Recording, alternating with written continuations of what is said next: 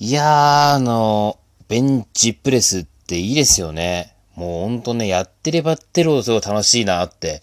思ったりするんですけれども、うん。あ、あの、どうも、野良です。あの、野良ジム始めていきたいと思います。よろしくお願いします。えっと、まあ、ちょっと冒頭にも話、少し話したんですけども、あの今日はもうベンチプレスの話をしようかなというふうに思います。えー、というのも僕はもう、あの、トレーニングを始めて、大体もう15年ぐらい経つんですけどもね、あのずっとベンチプレスが大好きなんですよ。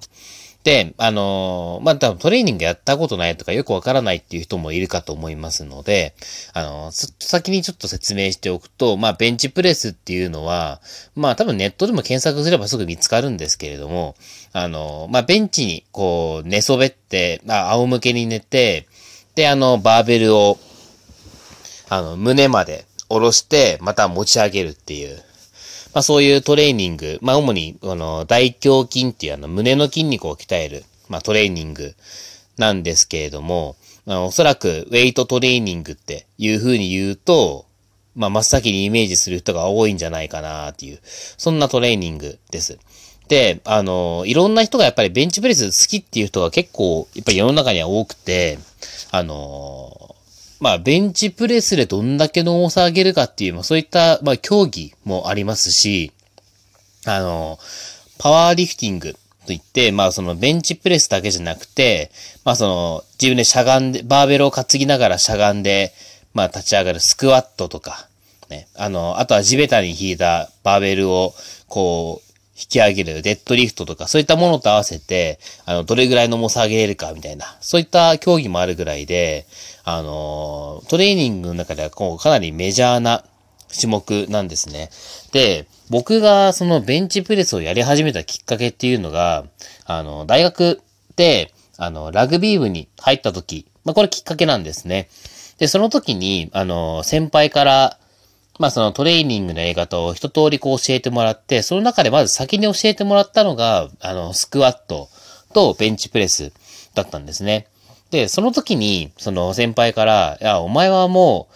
あの、もうラグビーのプロップをやるんだから、もうベンチはまあ少なくとも100キロぐらいは上げねえとな、というふうに言われていたんですよ。それ、そういう明確な目標っていうのがこう、しっかり、えー、出されたことをきっかけで、いや、じゃあベンチ頑張んなきゃなーって思っていたんですよ。あ、ちなみにあの、ラグビーのプロップっていうのは、まああれですね、あの、まあ去年ワールドカップラグビーで、あの、解説とかいろいろしてた、あの、畠山さんであったりとか、あとあの、笑わない男とかでおなじみの稲垣啓太選手とかね、のポジションですね。スクラムの、えっ、と、一番前であの、ぶつかる人たちのポジションの、あの、かなりデカめな人たちのとこなんですけれども、やっぱりそういうポジションをもともとラグビーでやっていたので、それで、あの、やっぱり体でかい方がいいだろうと。ということで、ベンチはもう少なくとも100キロを目指すと。いうふうに言われて、まあ、そこからやっていくごとに、どんどんどんどんハマっていったっていうことです。で、あのー、僕がベンチプレスをやっていて、あのー、楽しいなーって思ったのは、っぱりこう、手応えがすごくわかりやすいんですよね。で、何かって言ったら、まあ、もと、なんでしょうね。あの、やっぱり他のトレーニングと比べて持ち上げれる重さ、扱える重さっていうのが違うんですよ。で、あの、っぱりあとはその上半身の力でこう思いっきり持ち上げる、重たい重量を持ち上げるっていうところだから、なんかトレーニングの中でもやっぱりちょっとこう、少し派手に見えるというか分かりやすいっていうところはありますよね。で、あの、だって100キロとか150キロとかってなかなか持ち上げることないじゃないですか。普段生活している中で。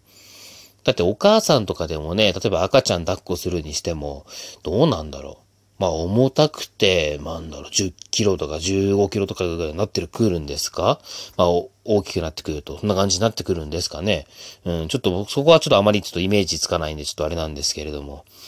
うん、まあせいぜいそのぐらいですよ。で、やっぱりその、例えば100キロ持ち上げたとか、90キロ持ち上げたとか、あの、あとはもう自分の体重と同じぐらい持ち上げたとか、っていう風になってくると、やっぱり、うお、俺なんか力持ちじゃんって感じで思ったりしますよね。で、それだけじゃなくて、あの、周りの人たちからしても、なんか筋トレやってるんですよとかって言ったら、ああ、じゃあ何、ベンチプレスとかもやるのって聞かれて、その時に、あ、はいって、あ100キロぐらい上げれますねとか言ったら、やっぱ、うおーってなったりするので、やっぱりそういった、なんか他人からのそのすごいなっていう風な目線っていうところも、やっぱ結構自分にとっては自信になったりしていたんですよ。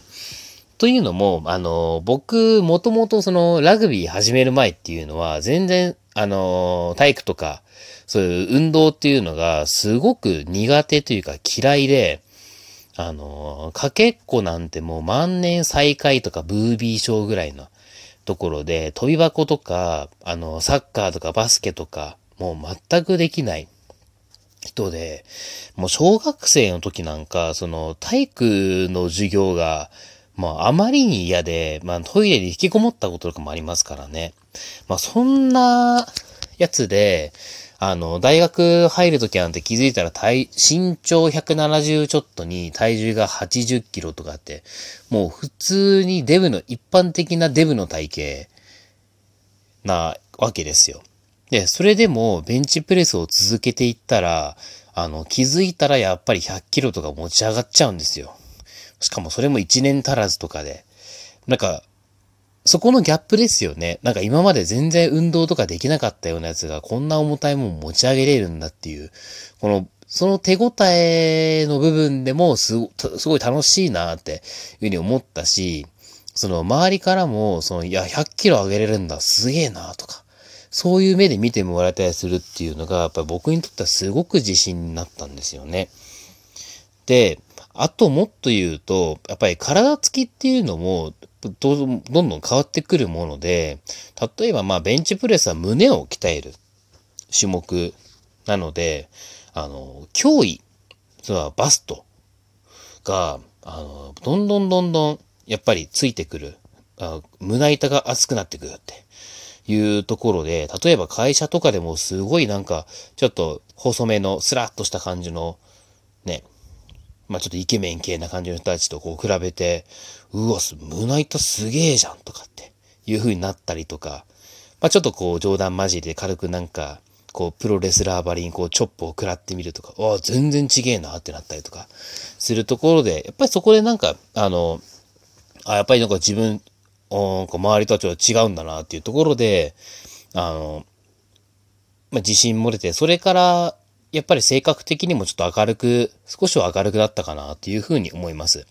で、ちなみにもうバスト脅威に関しても、もともとトレーニング始める前は、まあ、80センチから90センチぐらいの間だったと思うんですけども、最近バストを測ってみたら、えー、あの、メジャーで測りきれなかったです。あの、ギリギリ10センチ、15センチぐらい足らなかったんですよ。もう120センチぐらいかな。うん、気づいたらそこら辺まででかくなってました。まあ今体重100キロぐらいだから、まあちょっとそれで、あの、まあ、まあ脂肪とかも合わせてちょっとでかくなってんのかなっていうところも否定はできないですけれども、やっぱりそういうふうに、その、重さというところであったり、その胸板の厚さとか、あとはそれを見た他人からの声というところで、あの、なんでしょうね。やっぱりなんだかんだで、僕もなんかあんまり人から褒められるとか、そういう風なことはあんまり慣れてないので、どうしても、まあ、照れたりとか、なんかこの人本音で言ってんのかなっていうのはあったりするんですけども、やっぱりそういう風に、あ、すごいねって言われることは、まあ、普通に嬉しいなって。あの、まあ、これもきっと僕がずっとベンチプレスこう好きで続けてきたからかなっていう風に思うんですよ。で、あの、まあ今こうやって僕がちょっとベンチプレスが好きだっていうふうにと話してはいるんですけれども、あの、トレーニングのいいところって、その、どんな人でも、あの、輝けるところだと思うんですよね。僕はもうベンチが好きで、で、たまたまやっぱり自分の体格的にも、すごく、まあ腕が短いとか、だから手足が短いっていうのもあって、それがなんかベンチプレスをするのに合ってたっていうところでどんどん数字が伸びていったというのがあるんですけれども、人によってはなんかスクワット